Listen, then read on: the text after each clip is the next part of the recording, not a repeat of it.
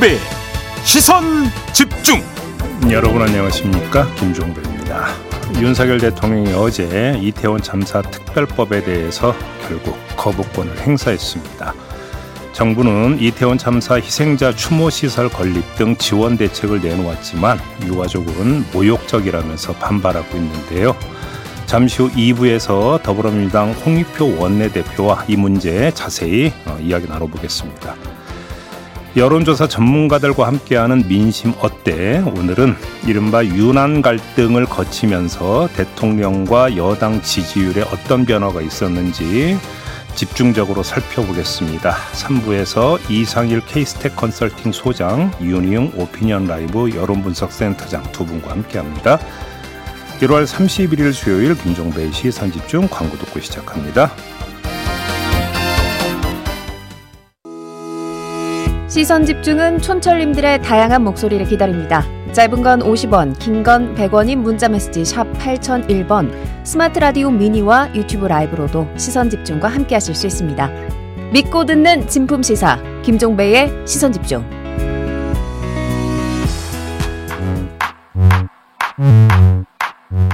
뉴욕에 뉴욕타임즈가 있다면 시선 집중에는 JB타임즈가 있다 촌철살인 뉴스 총정리 JB타임즈 더마카와 함께 시선 집중의 문을 열겠습니다. 어서 오세요. 네, 안녕하세요. 더마카입니다. 오늘도 삐딱선 정신에 입각해서 주요 뉴스 챙겨 드릴 텐데요.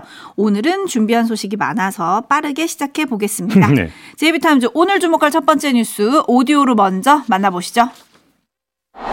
윤석열 대통령이 10.29 이태원 참사 특별법에 거부권을 행사했습니다. 정부는 참사의 진상 규명이 이미 이루어졌고 조사위원회 권한이 너무 크다. 따라서 특별법은 필요하지도 않고 시행돼서도 안 된다고 밝혔습니다. 자칫 명분도 실익도 없이 국가 행정력과 재원을 소모하고 국민의 분열과 불신만 심화시킬 우려가 있습니다. 서울경찰청장을 포함해 관련자 23명을 재판에 넘기는 등 특별법의 목적인 참사 진상규명이 이미 이루어졌다고 밝혔습니다. 조사위원회의 권한이 너무 커서 국민 기본권과 사법, 행정부 기능 등이 침해될 수 있고 국가 예산 낭비가 우려된다고도 했습니다. 대신 범정부 차원의 지원책이 제시됐습니다. 피해자의 생활 안정을 위한 지원금과 의료비, 간병비 등을 확대하겠습니다. 또한 진행 중인 민형사 재판 결과에 따라 최종 확정 전이라도 신속하게 배상과 필요한 지원을 실시하겠습니다. 또 이태원 지역을 중심으로 경제 활성화 방안을 마련하는 한편 희생자 추모 시설도 건립할 예정입니다. 네, 결국 이렇게 돼버렸는데요. 이제 시선은 유족에게 쏠릴 수밖에 없습니다. 이정민 유가족협의회 운영위원장이 어제 이런 말을 했습니다. 들어보시죠. 다시 국회의원들한테 호소를 한번 해볼 생각입니다. 그래서 정부가 잘못한 이 정부의 보조로 일어난 이 사건들은 정부를 반드시 문제점을 찾아내어서 정부의 잘못을 부활시켜야 되는 일이 있기 때문에 그 일을 해야 되는 곳은 바로 국회입니다. 국회가 그 역할을 제대로 해내지 못한다면 국회의 기능이 상실되는 것이라고 저는 생각을 하고 있고요. 최선을 다해서 보소를 해볼 생각입니다. 네, 문제는 국회에서 호응을 할 거냐 이거 아닌가요? 그러니까요. 유족들이 바람하지 않았던 건 사실 여야 합의였습니다. 어떻게든 합의를 끌어낼 수만 있다면 그게 최선이라고 여겨오지 않았습니까? 네. 그런데 그럴 여지가 있을지 그 어제 거부권이 행사된 그 법안이 그나마 국회의장 중재안이 대폭 반영된 안이라고 하는데 여기서 뭘 더 협상하고 합의할 수 있을지 이게 좀 의문인데요. 그럴 여지가 없다면 결국 마지막 관문은 재의결뿐이다. 이렇게 봐야 되지 않겠습니까? 2월 임시국회 일정이 나왔는데 아마도 2월 29일 본회의에서 쌍특검법과 함께 이태원 특별법 재의결될 가능성이 큰 것 같습니다. 행여라도 여기서 혹시라도 조금이라도 통과될 수 있을까 이걸 좀 봐야 될 것 같은데요. 설령 이 과정에서 법안이 폐기된다 하더라도 이게 끝은 아닐 수 있습니다. 어차피 이태원 특별법상 특조위 가동은 총선 뒤로 밀어놓은 상태 아니겠습니까? 다시 말해서 어, 진상조사의 개시 시점은 그렇게 중요한 문제가 아니고 특조위를 꾸려서 진상조사를 하는 것 그 자체가 중요한 것인데 이렇게 본다면 총선 결과에 따라서 특별법 제정을 재시도할 수도 있다. 이렇게도 한번 생각해 볼 수 있는 것이겠죠. 근데 그때면 시기가 좀 늦는 건 아닌가요? 왜냐하면 세월호 특별법이 여야 합의로 통과된 게 참사 발생 205일 후였다라고 하더라고요. 그런데 벌써 참사 발생한 지가 450일이 넘었거든요. 네. 다시 국회로 돌아와서 총선 후에 또 된다? 괜찮은 건가요? 결국은 제가 이 말씀을 드리는 이유 가운데 하나는 이번 국회에서 통과 가능성이 있겠느냐에 일단 물음표를 찍기 때문에 드리는 말씀이고요. 현실적으로 또 한 가지는 총선 결과에 따라서라고 하는 데에는 이러한 함의도 깔려 있을 겁니다. 뭐냐면 특별조사위원회가 꾸려져서 조사를 하는 대상의 대부분 어디겠습니까? 관입니다. 관. 그러니까요. 그렇죠. 네. 따라서 관에 자발적이든 뭐든지 간에 협조를 끌어내야만 진상에 접근할 수 있는 여지가 더 생긴다고 봐야 되는데 그것이 총선 결과에 따라서 조정이 될 가능성도 있다라는 겁니다. 이런 점도 함께 봐야 된다라는 것이죠. 음. 네.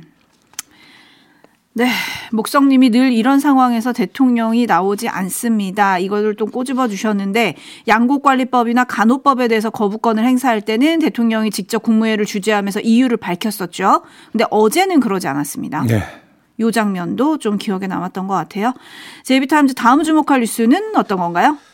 이현주 전 의원 복당을 둘러싼 논란이 민주당 안에서 계속 진행되고 있습니다. 윤건영 의원이 어제 KBS에 나가서 이렇게 평했던데요. 한번 들어보시죠. 원칙적으로 보면 선거 시기에는 다양한 색깔의 사람을 모셔오는 게 맞죠. 그걸 외연 확장이라고 하지 않습니까? 뺄셈보다는 덧셈 정치가 승리할 확률이 높기 때문입니다. 그러나 중요한 건 외연 확장도 어느 한쪽으로 치우쳐서는 저는 안 된다고 생각하고요. 네, 이런 논란을 두고 언론은 친명 대 친문 갈등 구도 속에서 보도를 하더라고요. 네, 보도를 많이 타고 있는데 네. 우리도 어제 김영진 의원에게 물어봤잖아요. 네. 좀 평가를 해볼까요? 어, 두 갈래로 나눠서 말씀을 드려보겠습니다. 제가 볼 때 이현주 전 의원에 대한 복당 제안엔 두 가지가 빠져 있다고 생각을 하는데요. 첫째, 혁신이 빠져 있습니다. 여러 차례 당적을 바꾼 이현주 전 의원에게 속칭 철새의 이미지는 있을지언정 정치 개혁의 이미지가 과연 있느냐 이걸 짚어봐야 된다고 생각을 하는데요. 이런 정치인을 복당시켜서 민주당이 얻을 수 있는 실익이 무엇이냐를 민주당 지도부는 대답을 해야 되는 거죠.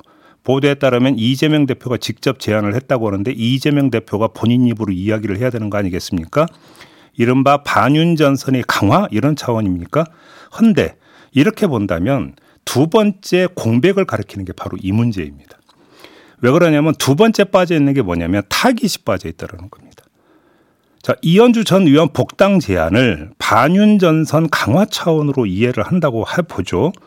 중요한 건 그러면 반윤 전선의 어느 위치에 이현주 전 의원을 배치할 것이냐의 구상이 있어야 된다는 것입니다. 지금 이게 안 나오고 있다라는 건데 그러면 이현주 전 의원을 고공전 차원에 배치할 계획입니까? 다시 말해서 예를 들어서 뭐 중앙선대위나 이런 데 맡겨가지고 중앙 차원에서 그 메가폰 잡고 스피커 역할을 하는 그 이걸 맡기려고 하는 것이냐라는 겁니다. 그런데 이건 당의 간판급이 되어서 전국적 이슈를 몰아가는 역할을 준다라는 건데 과연 이현주 전 의원이 과연 그런 레벨인가 그런 급이냐 이걸 따져봐야 된다라고 보고요. 그게 아니라면 반윤 상징성을 살리는 자객 공천을 하는 것 두 번째 선택지는 이건데 이건 아예 이런 방법 말도 없다라는 겁니다. 차라리 처음부터 이른바 찐윤 찐윤 을 타깃 삼아서 설정을 하고 거의 대항마로 복당시킨다고 했다면 오히려 반응이 이렇게 나왔겠느냐. 이걸 한번 반문을 던져볼 수 있는 거 아니겠습니까? 그러니까 사천인이 아니니라고 하는 말이 많지만 국민의힘은 자객과 타깃을 한 세트로 묶어서 지금 무대에 올리고 있지 않습니까? 이것과 대비되는 측면이 있다. 이 점도 함께 말씀을 드리겠습니다. 음, 이현주 전 의원은 뭐 이렇게 얘기를 했더라고요. 이재명 대표의 제안은 반윤 연합 전선을 구축하자는 차원으로 이해를 했다. 음. 그리고 복당 여부는 고심 중이지만 나는 항상 살아있는 권력을 비판해 왔다. 네. 이걸 이제 언론 출마 의지로 읽기도 하더라고요. 음. 어쨌든 여기에 대해서 내가 왜 제안을 했는지를 이재명 대표의 말을 모두가 궁금해하고 있잖아요. 네. 오늘 이재명 대표가 신년 기자회견을 엽니다. 네. 총선 전략 그리고 뭐 공약도 발표한다고 하는데 여기서 뭔가 말을 하겠죠? 기자들이 물어보겠죠? 네. 네. 거기다 어떤 말을 할지 시선 집중하겠습니다. 다음 주목할 뉴스는 어떤 건가요?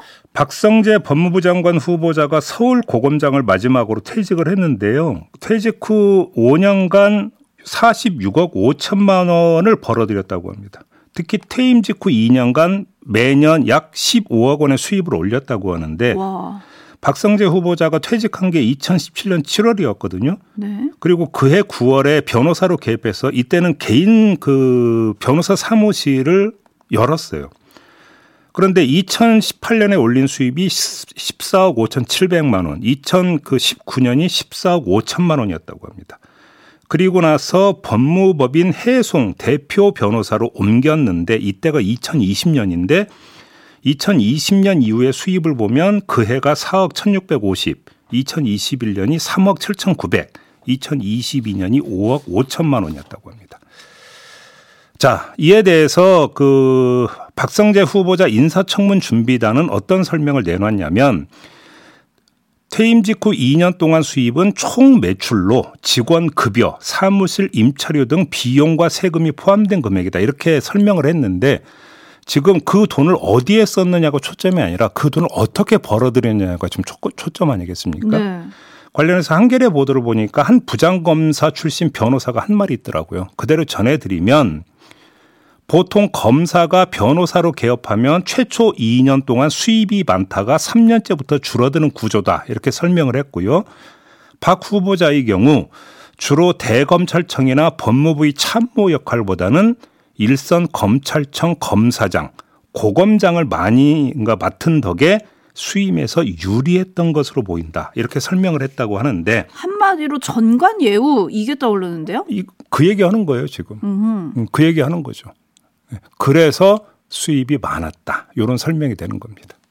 음. 그러면 청문회에서도 이 이야기가 논란이 되겠죠? 네. 근데 또 통과 의뢰겠죠? 그러겠죠?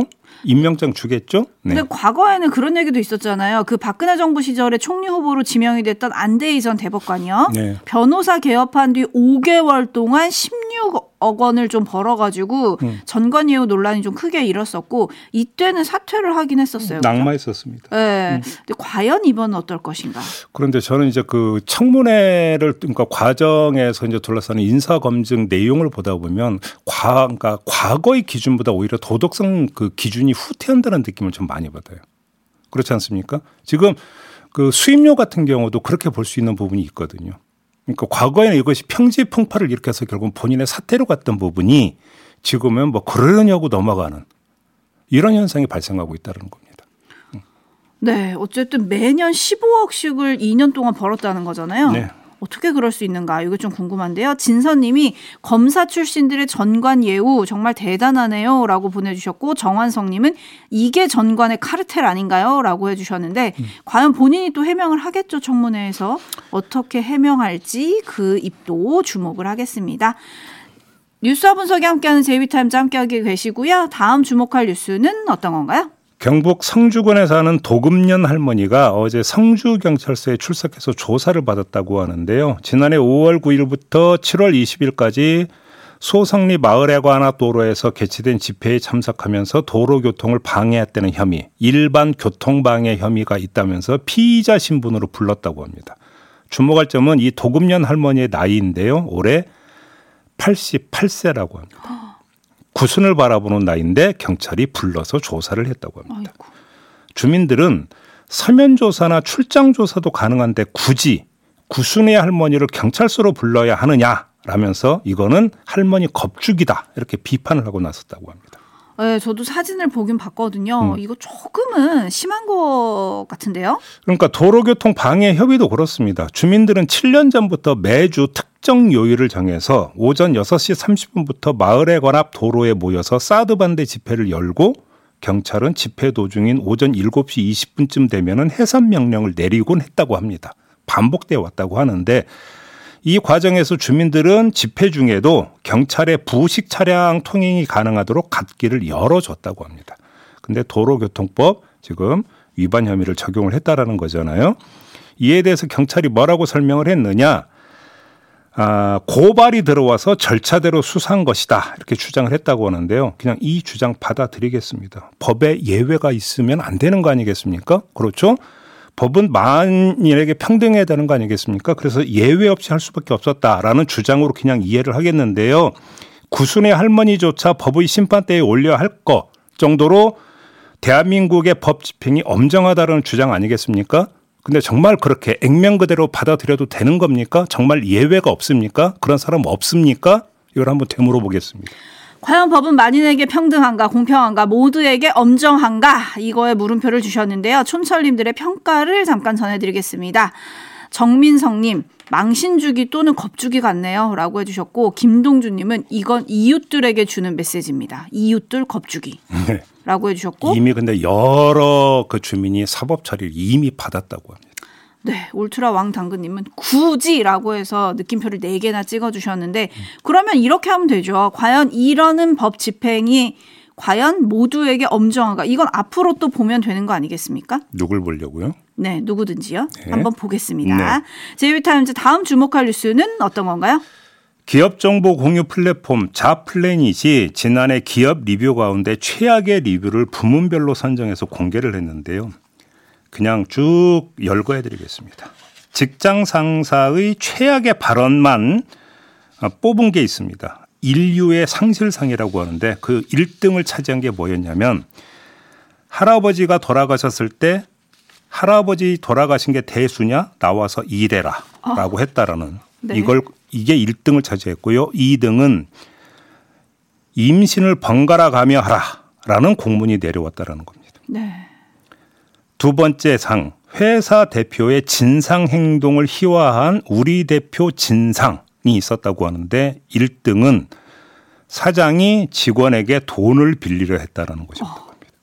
2등은 회장님 별장 청소와 회장 사모님 개인 화실 가구 작품 이동 등 개인 심부름을 시킨 거라고 했다고 합니다.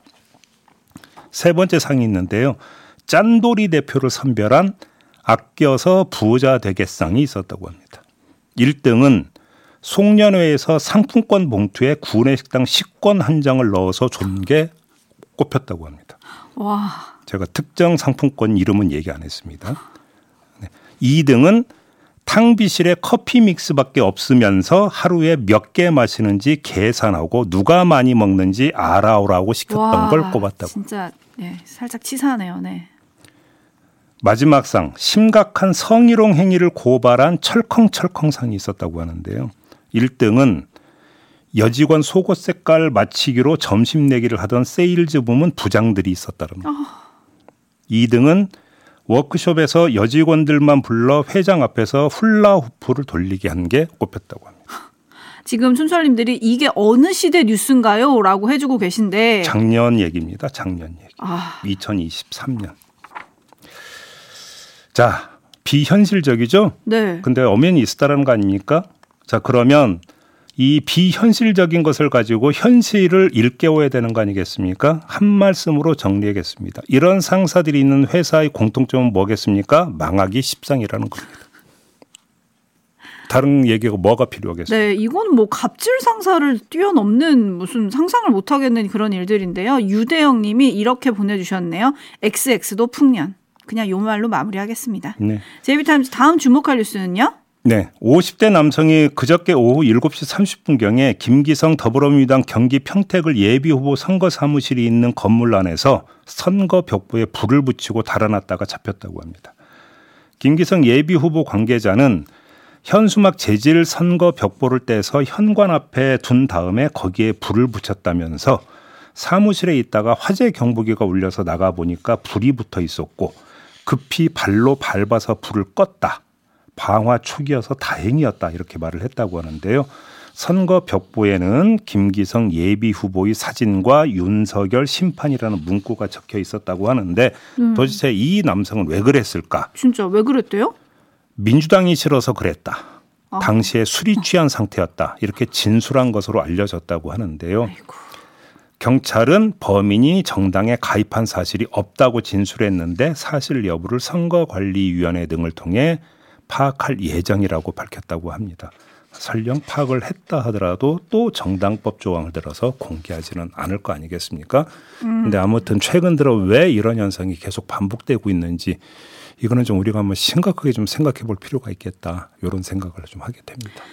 네, 뭐 아직 100% 확인된 건 아니지만 배현진 의원을 습격했던 그 A군도 현장에서 그 배 의원 보좌진에게 이렇게 말했다 그러잖아요. 정치를 이상하게 하잖아요.